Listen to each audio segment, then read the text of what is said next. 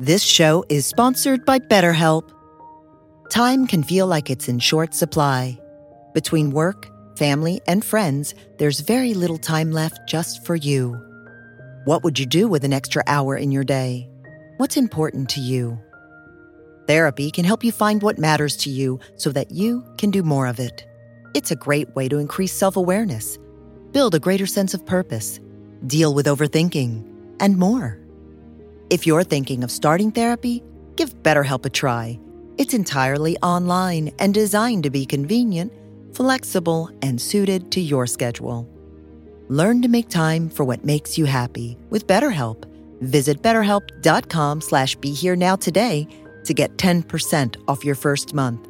That's BetterHelp, H-E-L-P dot com slash be here now.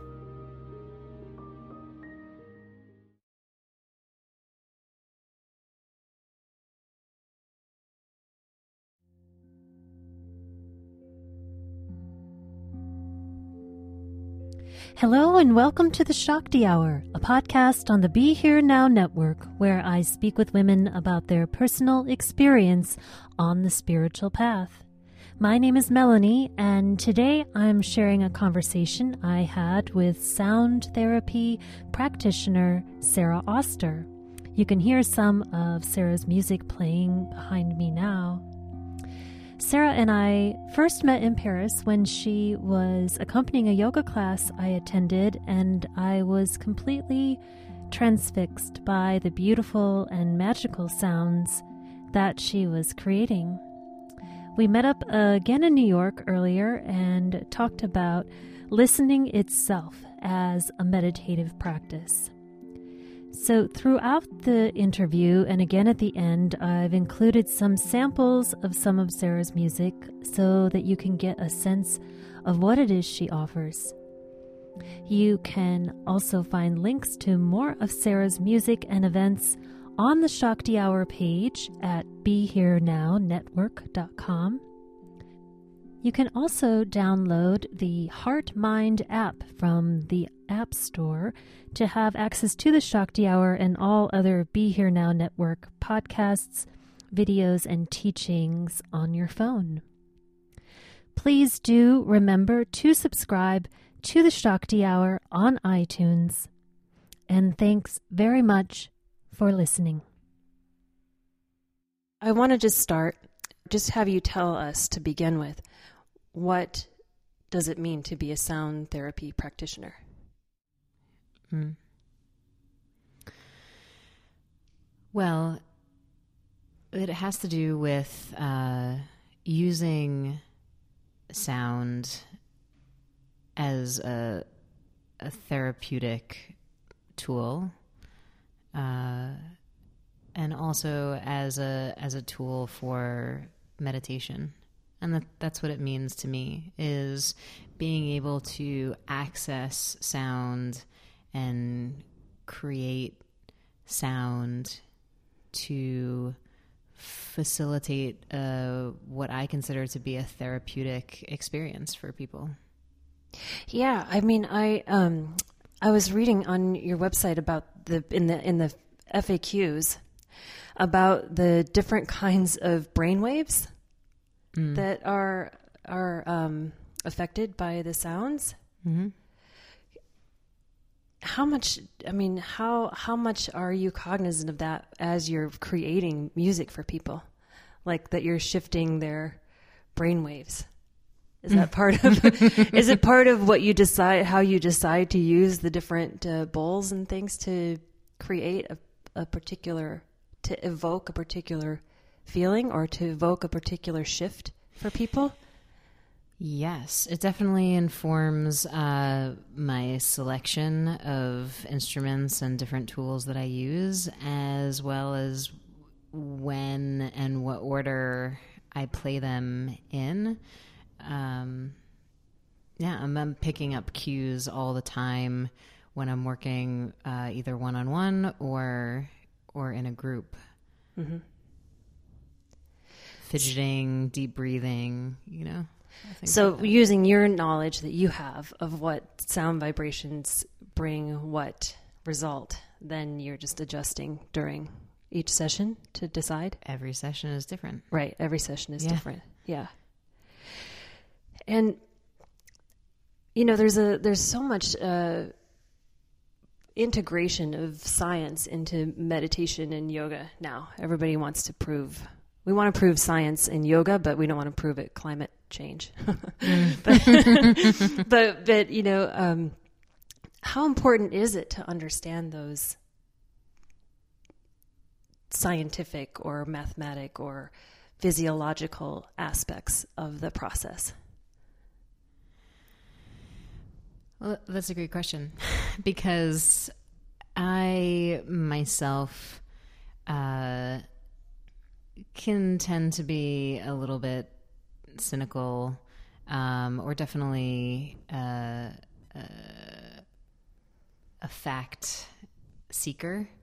Um, you know, some some sort of evidence that can back a particular practice helps to present the practice with more legitimacy. I mean, and, and, and to me, you know, as, as one who's receiving a, a new practice, I, I like to hear how, how it's going to help me and, and why. And I think a lot of people feel that way, especially people who might be closed off.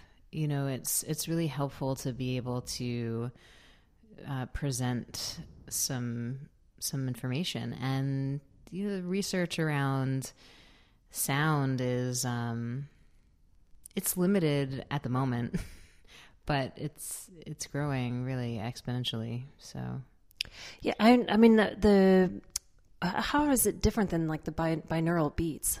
Is it along the same kind of science? That that Yeah. is yeah. sure, I mean, it's Uh, just frequencies that we're talking about, basically. Right. Different frequencies and how with binaural beats it's you know how two different frequencies are interacting with each other that creates a a binaural beat. Right. But it's the same thing. I mean, you're still talking about sound and sound waves and, and frequencies And how they affect the brain. us. So it's the same, Right. yeah. Sim- similar. Let's not say the same. So, someone that's coming in new to sound meditation or sound therapy, what is the basic science that you would give them to say, here's why this is going to help you?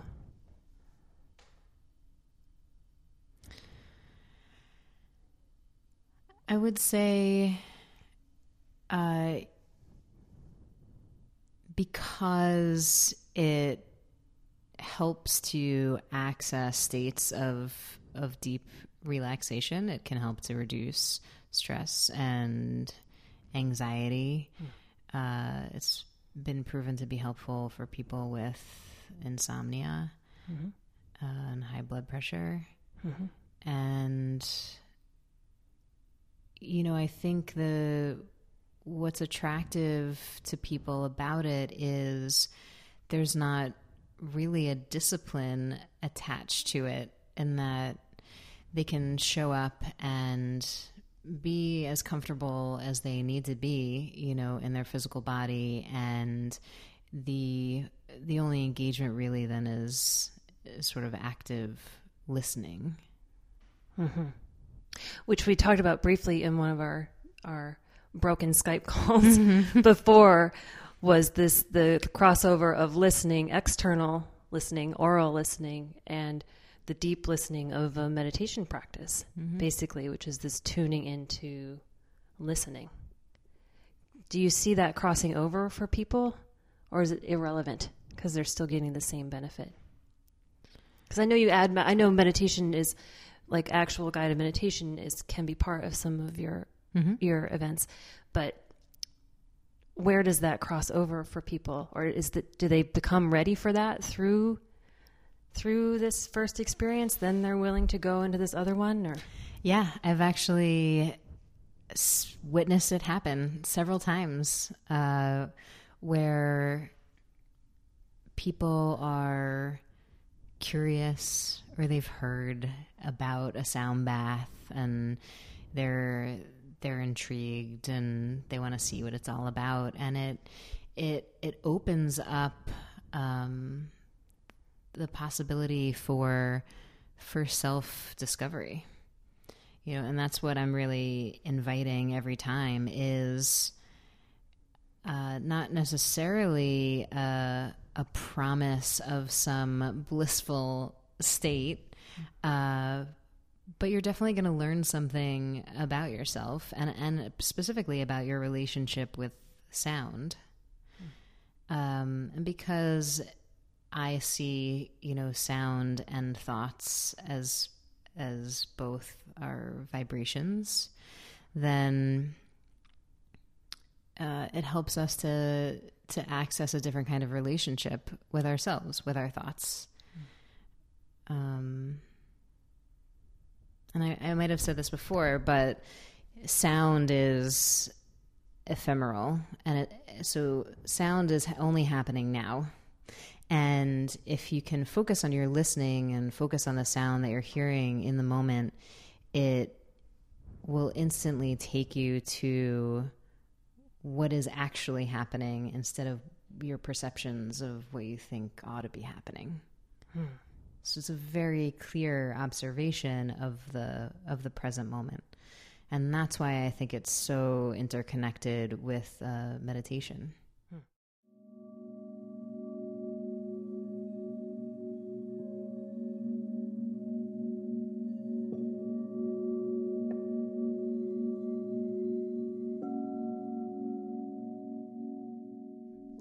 So can you say more about the vibrations of thoughts and sound being similar? And also, I was thinking of that in terms of mantra practice. So, in that sense, there are mm, sort of uh, different subtle levels of sound. I mean, I guess speaking more from a yoga perspective and and Vash as sound. Um, and so, you know, when you're repeating a mantra in your head for mantra meditation, people don't think of that as sound because it's not audible. Hmm. But it's still a, a a vibration, you are quote unquote saying it in your head.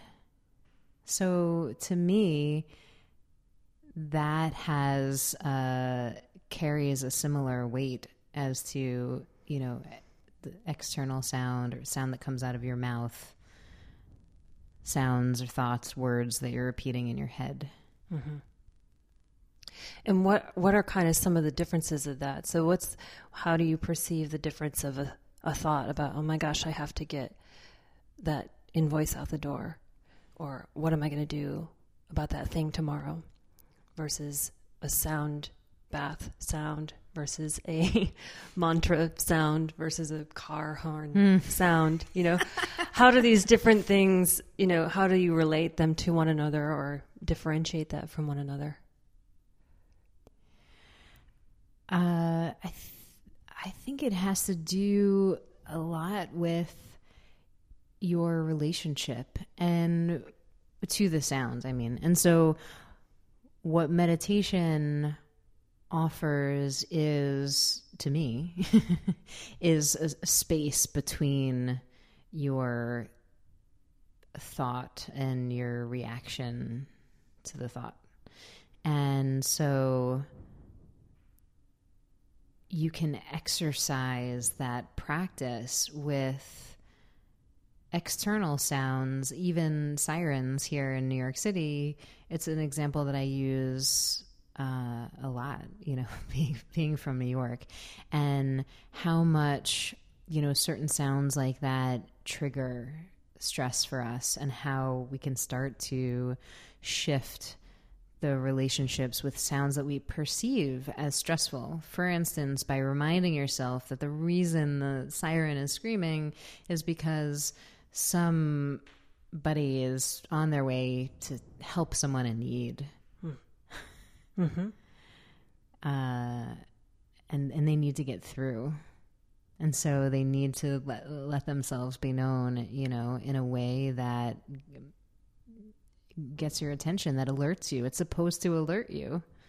So you say, Right. okay, I'm alerted and I'm moving on with my day instead of, you know, cursing the fire department or, you know. Right. It's the telling of that story. It's shifting the telling of the story. Right. Right. So your perspective. You can't stop the siren Right. from going off. Right. But it can trigger in you a fight or flight response, Right. or it could trigger in you a compassionate response for the service that's about to be given Right. to someone in need. I love that. That's great. And that's the the way that you know, I, I believe in the beginning of working with your thoughts in meditation, your relationship to them, turning your attention to the, another part of your being rather than getting engaged and running off on whatever head trip you're on, Right. Right? In the conditioned, habitual way. Mm-hmm. That's great. So then the sound bath is really that opportunity to kind of give you a different relationship to all those vibrations. Mm-hmm. I get that now. I'm understanding that. So that allows you just a bit of space, a real nice bit of space to maybe start perceiving other things differently. Yes. Yeah. got it. Got I love it, how got it. you said that. I'm going to keep that one well, it's it's it's on tape. for the record. Yeah. so, I mean, it's uh, I'm uh, you know come from music myself, so music, sound and music has a different point part in my life. You know, it's like I can't go into any environment to not, you know, un- hear the conversation over there, or what the coffee machine is doing, or what the music is playing, and what kind of you know tambourine reverb did they use. All these things are constantly happening for me. So, uh, my experience of the sound bath is almost over stimulating Mm. because I'm taking in so much sound. You know, I, I love it, but it, it becomes like for me, it becomes a real full body kind of electrifying experience. Ooh, let's talk about this. Yeah, Well, I'm going to interview you now. yeah. Okay, great. Turn it around. Yeah, Where have you been to one of my sound baths? I was at yours in um, in Paris with Susanna Okay. when we did the class. When you did the class with, or you did it with Amanda, but Susanna was in town. Ah, interesting. Okay. So, which was a different experience because that was a yoga class and with with with your supporting yeah Right. So, what I would like to express, not only to you and to anyone who's listening, is that uh, a sound bath or sound meditation can be. Uh, it's so open to inter- interpretation by the person who's facilitating. Um, and not everybody who's facilitating sound baths um, is a musician. And so to me, uh, and to you know a couple of colleagues that I work with as well, is there's a a pic- particular aesthetic and continuity to the sounds that that I offer in in in the experience that I'm facilitating, and I've experienced several different kinds of sound baths facilitated by other people, and they can be kind of jarring sometimes, you know, with um uh sort of like jumping from one sound to another or using many different sounds. And my intention always is to have very fluid and smooth transitions uh, if I am using multiple or different different families of, of instruments that there is some sort of uh, musicianship and esthetic that exists in the sounds that I'm offering. and you also said the word intention and i think that um, a couple that i experienced the intention was to raise your vibration to stimulate your to wake you up Right. and um, and I guess it probably for me in that moment it wasn't actually what I needed. yeah. or did or but had that experience. But you know, just to say that too is that all these different experiences. It's the same as a, a if you have a meditation practice. It's not going to be the same thing every time you go in to meditate. Yes. So, you know, each of these experiences, whether they're with you or with someone else, is going to give you more information. And I 100% agree. Also, if you're if you're not open and receptive to having a new experience and you're sitting there with your arms crossed and naysaying, you know, everything that you hear, then you know you're sh- you're you're shutting it down before it has an opportunity to affect you and I really feel that way with um a lot of different things. Um, I feel that way with acupuncture. I feel like unless unless you're open to the possible uh, benefits of a particular experience, you know, you're already making a decision for yourself that it that it's not going to work, quote unquote. You know, right? And so, like you said, uh, so do you remember your first sound bath experience? Do you remember when you first were turned on to this mode of expression and yeah well it's hard for me to remember the first one necessarily but i remember the first one very clearly that i didn't like mm-hmm.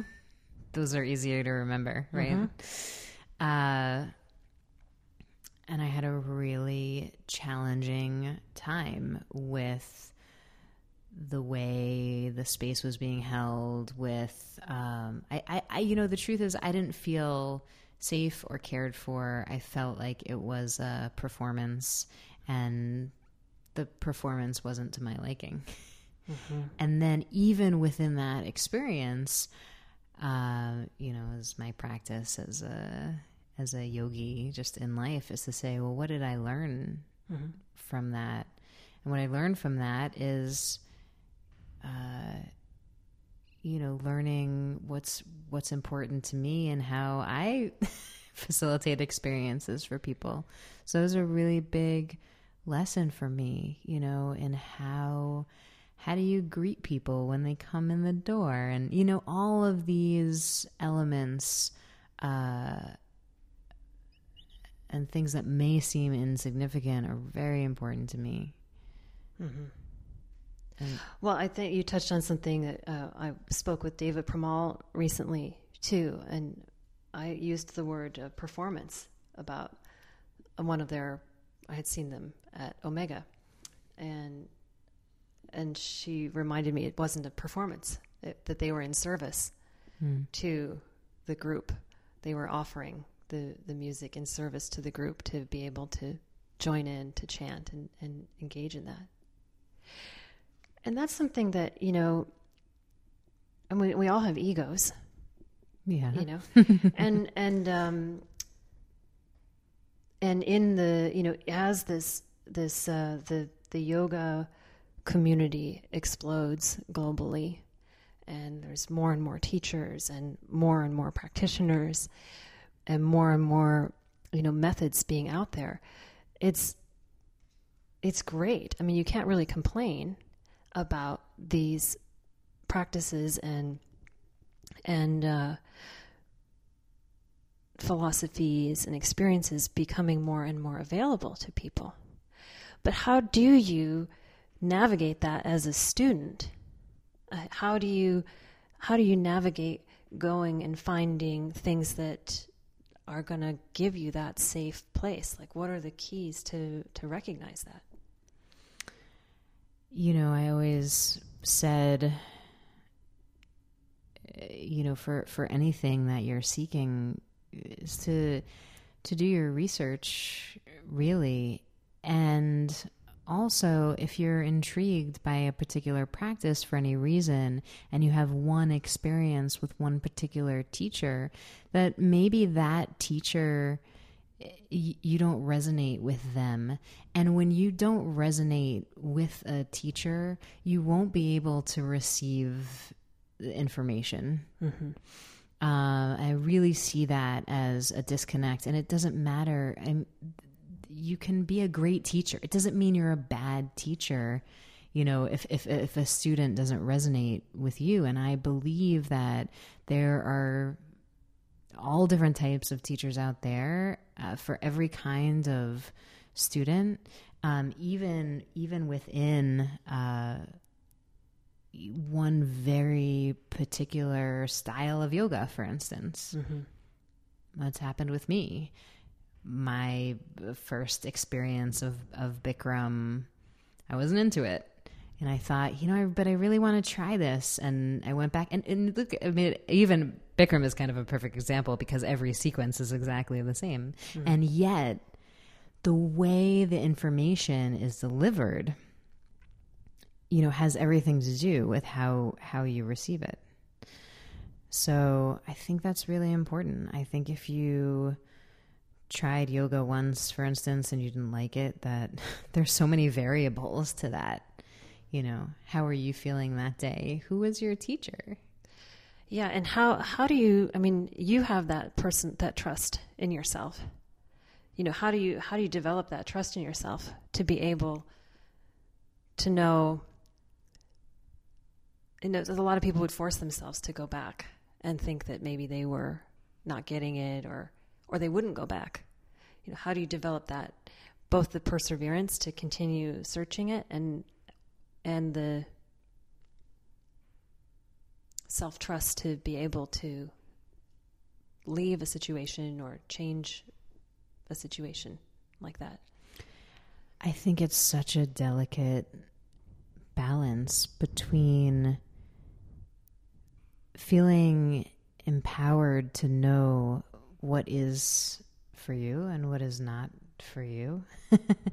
and then also kind of sticking with something, even though it's challenging because the challenge might be good for you. Uh, and it can be really difficult to decipher. But it was a message that I always tried to deliver in my yoga classes. And I continue to have a desire to empower people to, to, to learn this, you know, about themselves. When is it really like okay to to stand up and, and walk out of a situation that's making you feel uncomfortable, you know? And when should you stay and see it through. Mm-hmm. I, mean, I think it's such a uniquely individual uh, situation, but we all have to learn that for ourselves. I mean, I'm I'm sure that that um, all different kinds of people come to experience sound meditation. Um, how do you get them engaged in or is it even part of your objective to get them engaged in the meditation part of it? Or is it just to open that door and then allow them to come in? Mostly opening the door. Yeah. yeah. and and and being accessible. Yeah. As is one of the words I live by with my work and, and my teaching is to really make sure not to deliver information in a way that is too esoteric or or over people's heads or even you know too scientific which can also be over people's heads mm-hmm. you know uh, i i think that by having a practice of listening of deep listening uh, that we can really start to understand and know ourselves better. And then coming back to that, you know, making appropriate decisions for ourselves. It all has to do with listening, listening not only to external sounds, internal sounds, you know, but also your intuition, mm. you know, and sort of honing that a little bit more. And I think that all comes from being able to practice listening.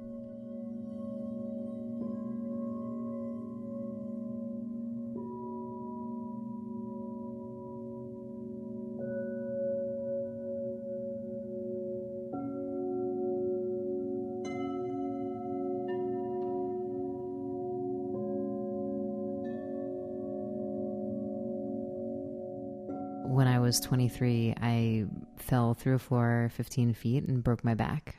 Wow.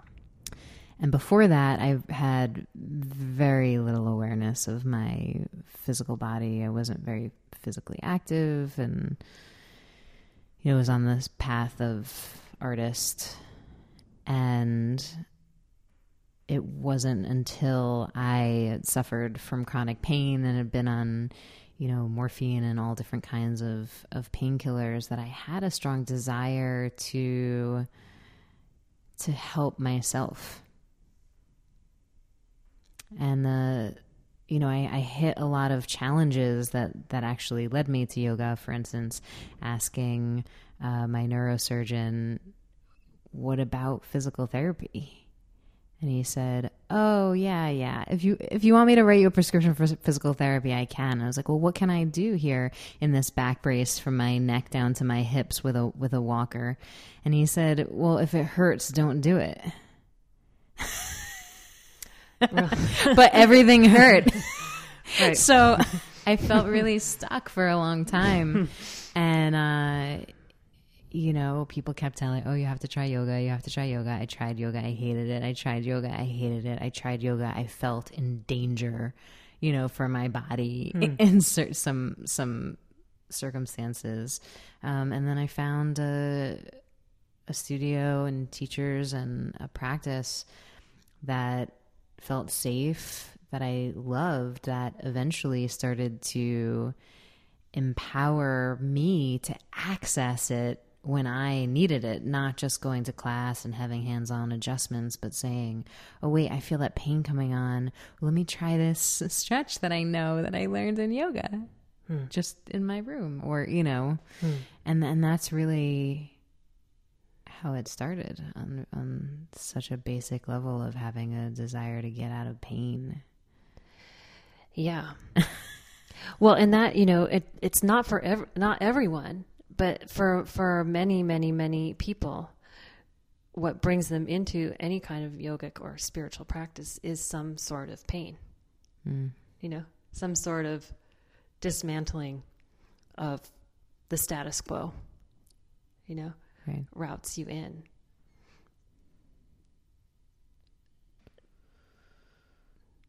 But that's a really intense accident to endure at such a young age. Well, what I learned many years into my yoga practice was that the actual trauma, the mental and emotional trauma of falling through a floor, uh, was much more challenging to deal with than the physical pain mm-hmm. of a mm. broken back. Mm-hmm. And that, that lingered much longer and, you know, was much more complex. Mm. And how, how long do you think into your, your physical practice did that take to get to that place where you could start to look at that aspect? Uh, I mean, it took years. Yeah, it took years. Yeah. Because I always use the physical injury as uh, a reason, you know, or an excuse to not do certain things in the physical practice when teachers maybe started to say, well, but you are strong enough to do this. Like, you need to move through the mental block is when I started to to see that in mm. myself, to believe them, you know, or, or, instead of saying you don't know what you're talking about.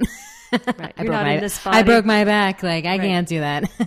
right you know, uh, and to lower that resistance, and then to to really look at you know, the the mental and emotional blocks that were there.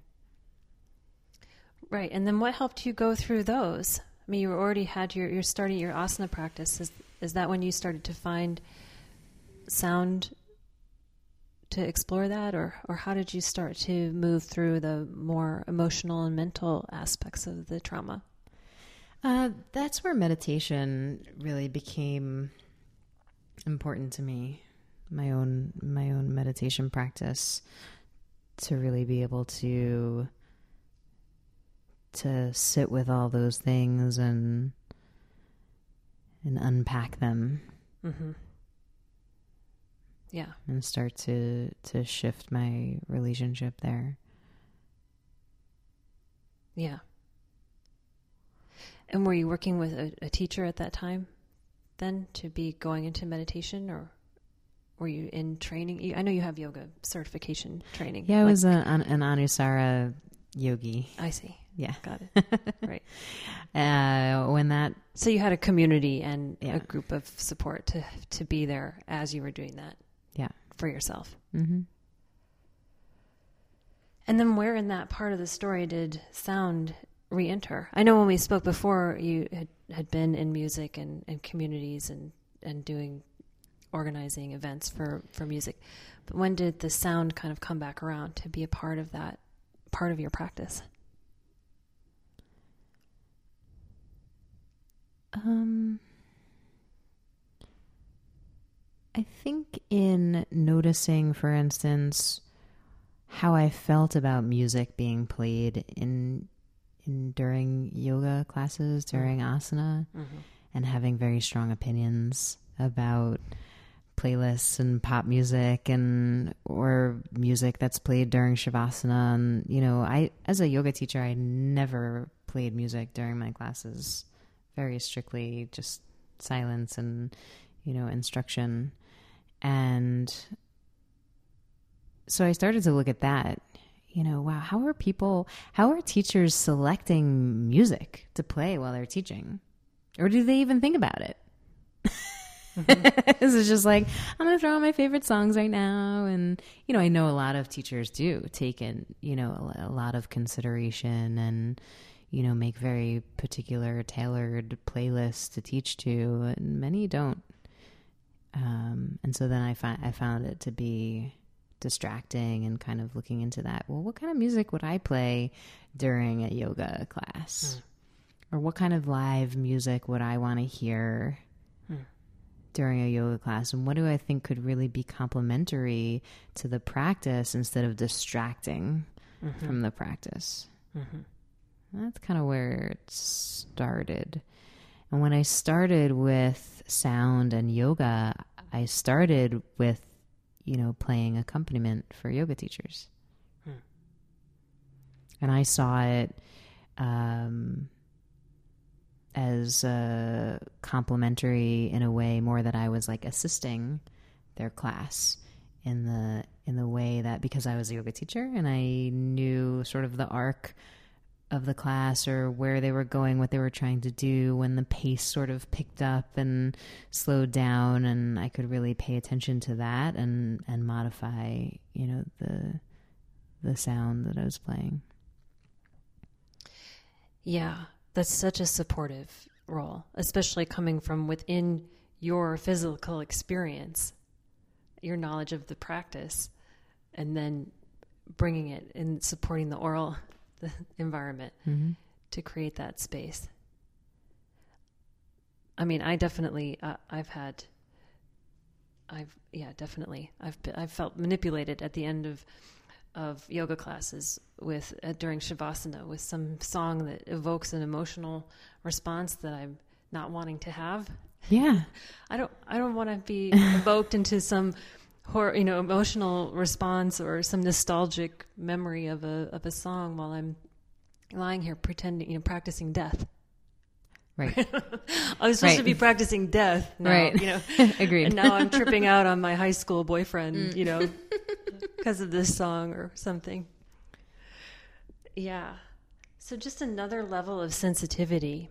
I I mean, I really I really um I really think that that is such a nice place to enter into a practice is is through listening. I mean, we really we really are always engaging that sense, whether we know it or not.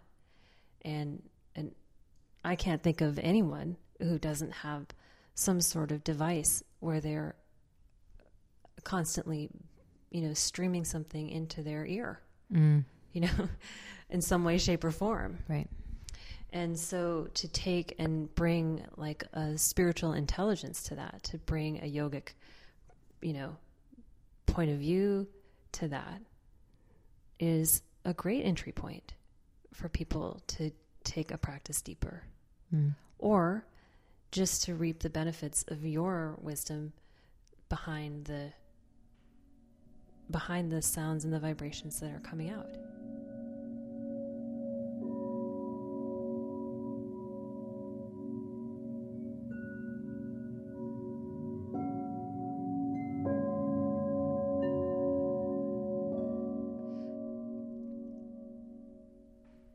So,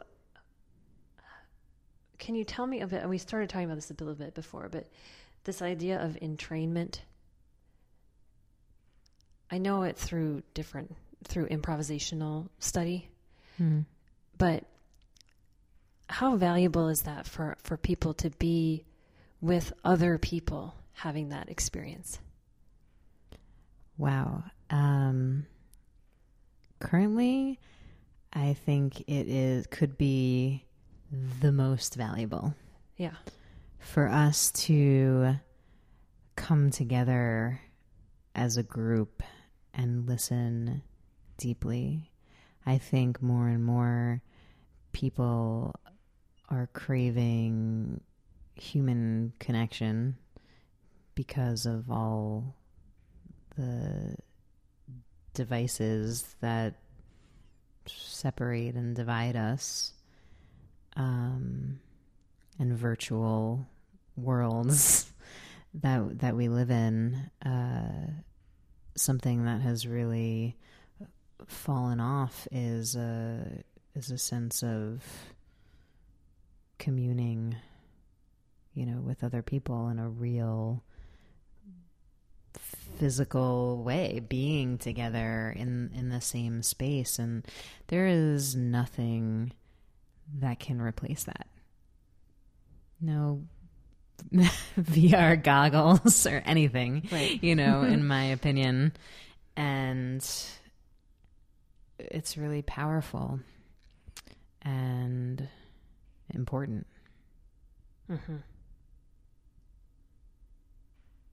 Yeah, I was thinking of the the um, the acid test parties of of the you know I guess it I guess it I guess it was the early '60s. It feels like it was later, but where the Grateful Dead would be playing and everybody would be taking LSD and going on this kind of journey together and uh, and uh, you know, there's a, as far as I know, no psychedelics in in your in your classes. no not at all.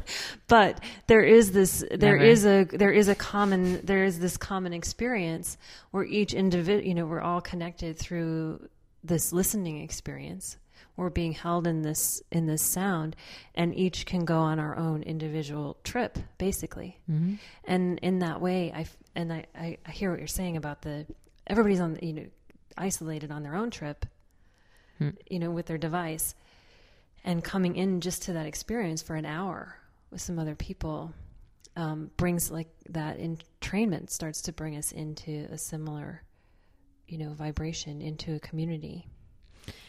Yeah, and I always uh, encourage afterwards for people to kind of connect with each other and and share their experiences because even even within a particular sound experience, uh, people are having uniquely different feelings.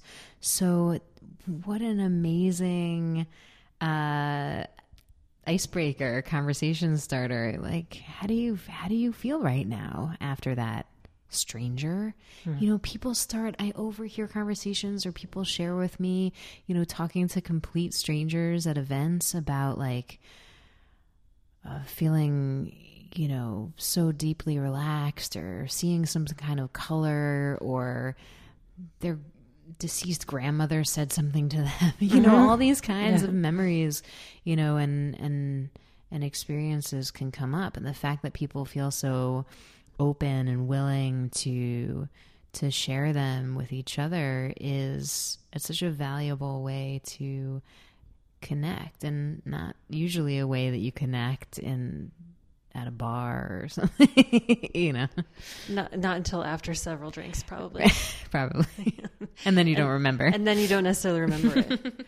right. And you can't put a filter on that. You can't capture that right. and put a filter on it and and uh, and a comment on it how it is. It's that in that moment thing, and it's almost you know as we're talking about, it's making me a bit sad that that that's something we have to recultivate, but um, but also uh, happy to know that there are opportunities to do that, and and also just to remind uh, everyone that part of a big part of having a spiritual practice is having a community. You know, is having people to connect with and eyeball to eyeball.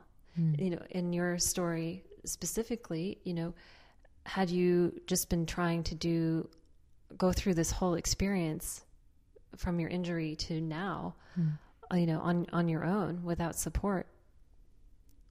I mean, that doesn't I can't even imagine that. Without other people that were also working to build their yogic practices you know also willing to go and look deeply and to to develop stamina and perseverance you know in in meditation and self exploration so well, why beyond you know beyond the some of you know beyond the many of us that uh, have had um, whatever traumas that have brought us into some sort of deeper spiritual exploration why do it like why why why go on some kind of yogic spiritual journey like why bother meditating why bother you know opening this door to another mode of perception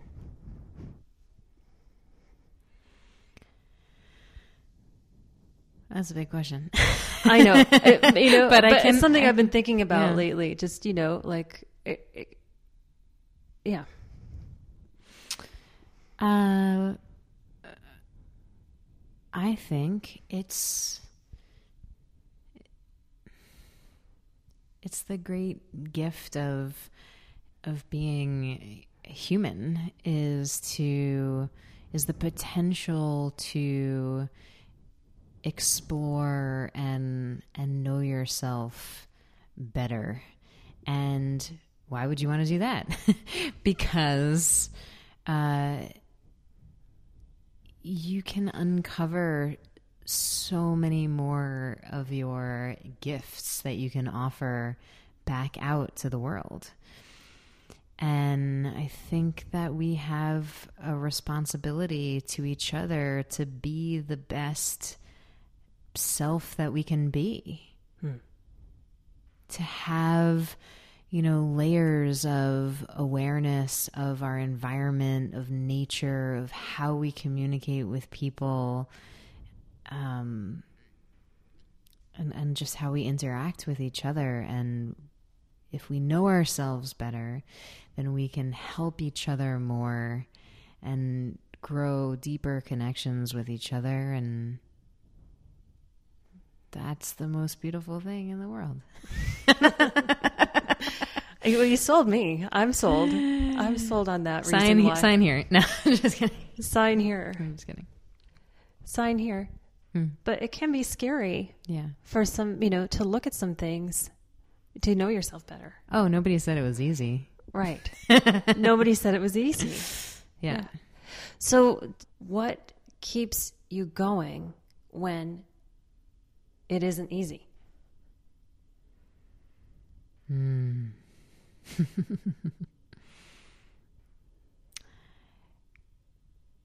I know at this stage that if I'm willing to show up and do the work, that I will be met with a, a gift or a reward or benefit that might look different every time. But that's what helps me to continue to show up and do the work, even on the hardest days. Because when I do, especially when I'm leading or facilitating I mean, that's the hardest. Oh, I'm having a bad day, but I have to go and hmm. be in front of 40, 50, 100 people, who knows, you know, a large group of people and, and really be present for them. When I do that, I am met with something something greater than me and you know i'm i'm able to do the work and i think it's about it's really about showing up regardless of of how you're feeling hmm. Hmm. right. If you show up, then you get to see what's on the other side of it. right If you don't, you're stuck with what you know. yes Right. So there's a bit of adventure. very exciting Uh, Yeah, I know. I mean, I know. I know. Uh, I know. Maharaji has the has uh, been quoted as saying, "It takes great courage." yeah You know, it does take great courage. Um, but this idea of the reward can be a bit tricky, and I see that being sold a lot these days of the some reward that you're going to get. So, can you tell a little bit from your experience, maybe what some of these rewards are?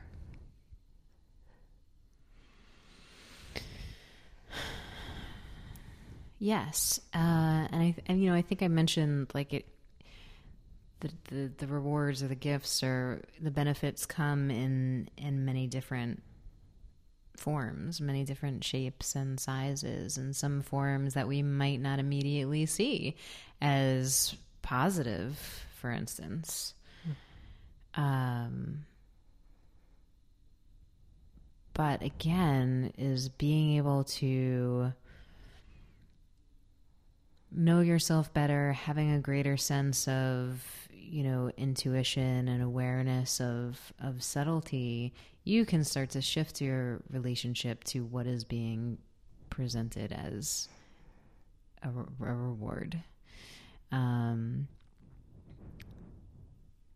in that, you know, maybe you ran into somebody you wouldn't have run into if you if you showed up and you might not see that as uh, something that you're benefiting from but it could very well be and you might not see the benefit from it right away but maybe that connection with that person comes back around you know a few weeks later and opens up something for you and you move to a different city and you know it's like all of these things can be you know pinpricks that sort of you know open up into a, a floodgate of opportunity you know and you might just not notice it at first Right.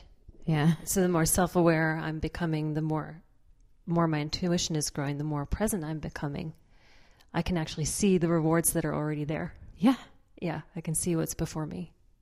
There's a I was in um, on a private retreat with Ram Dass a year and a half ago, and he um, I got there and he was in the hospital, Mm.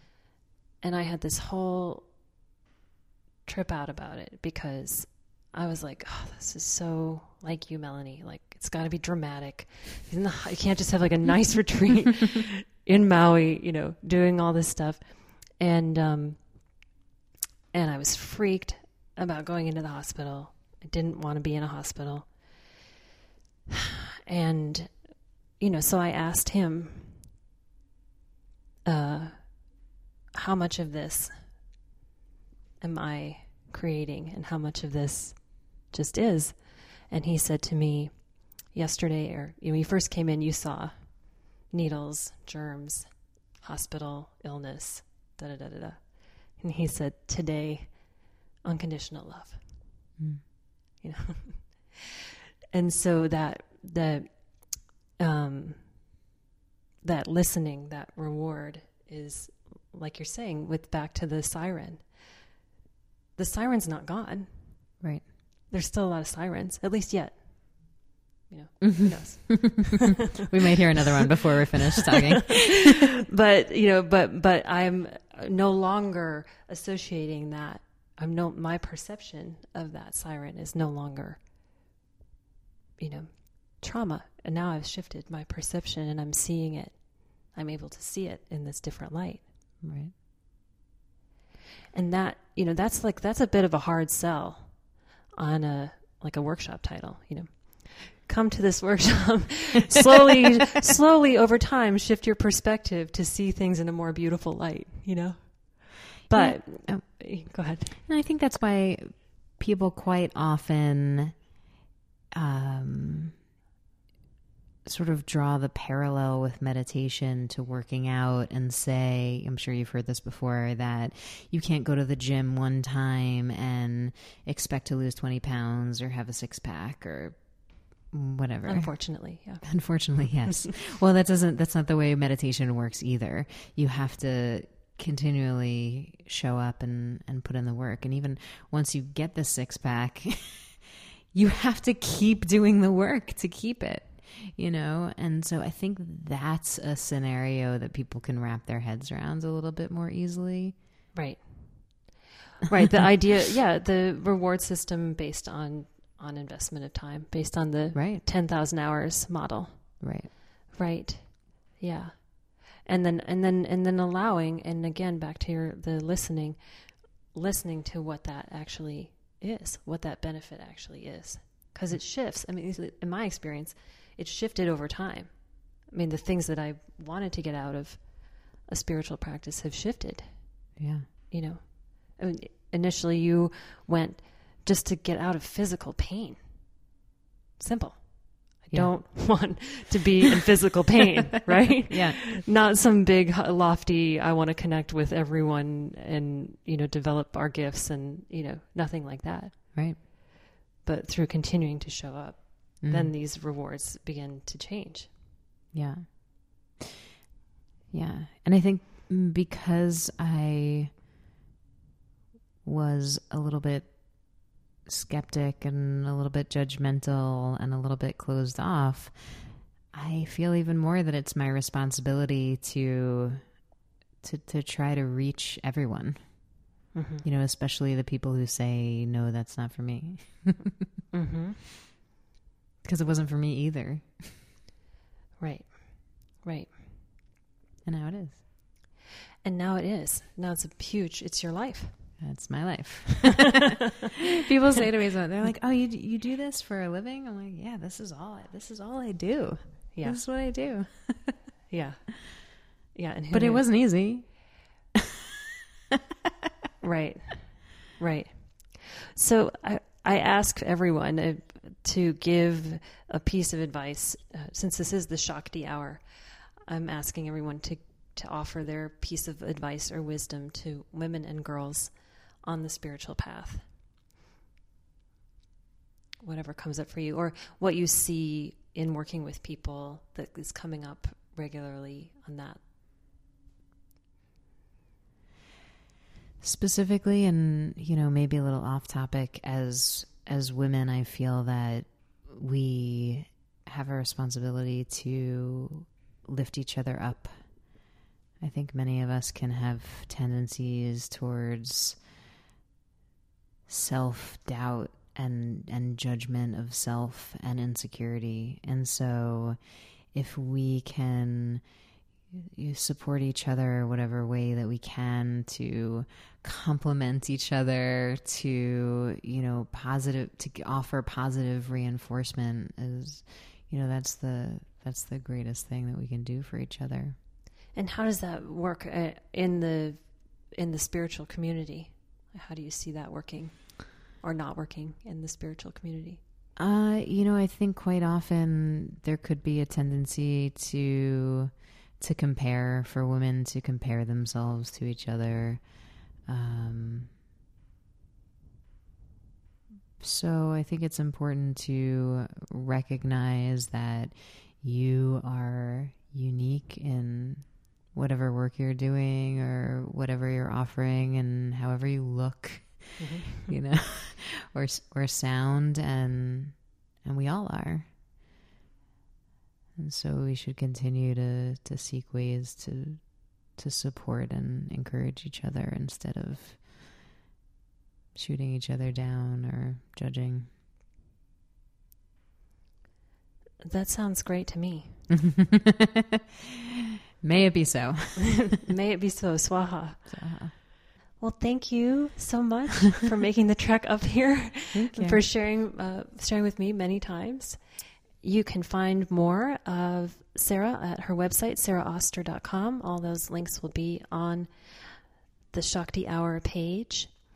And uh, thanks again. Thank you.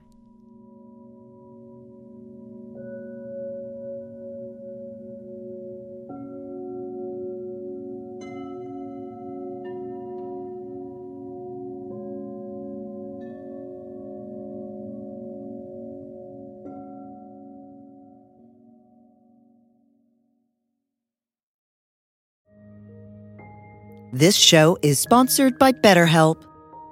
Time can feel like it's in short supply.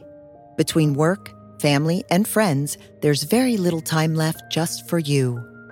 What would you do with an extra hour in your day? What's important to you? Therapy can help you find what matters to you so that you can do more of it. It's a great way to increase self awareness, build a greater sense of purpose, deal with overthinking, and more. If you're thinking of starting therapy, give BetterHelp a try. It's entirely online and designed to be convenient, flexible, and suited to your schedule. Learn to make time for what makes you happy with BetterHelp. Visit betterhelp.com slash be here now today to get 10% off your first month. That's BetterHelp, H-E-L-P dot com slash be here now.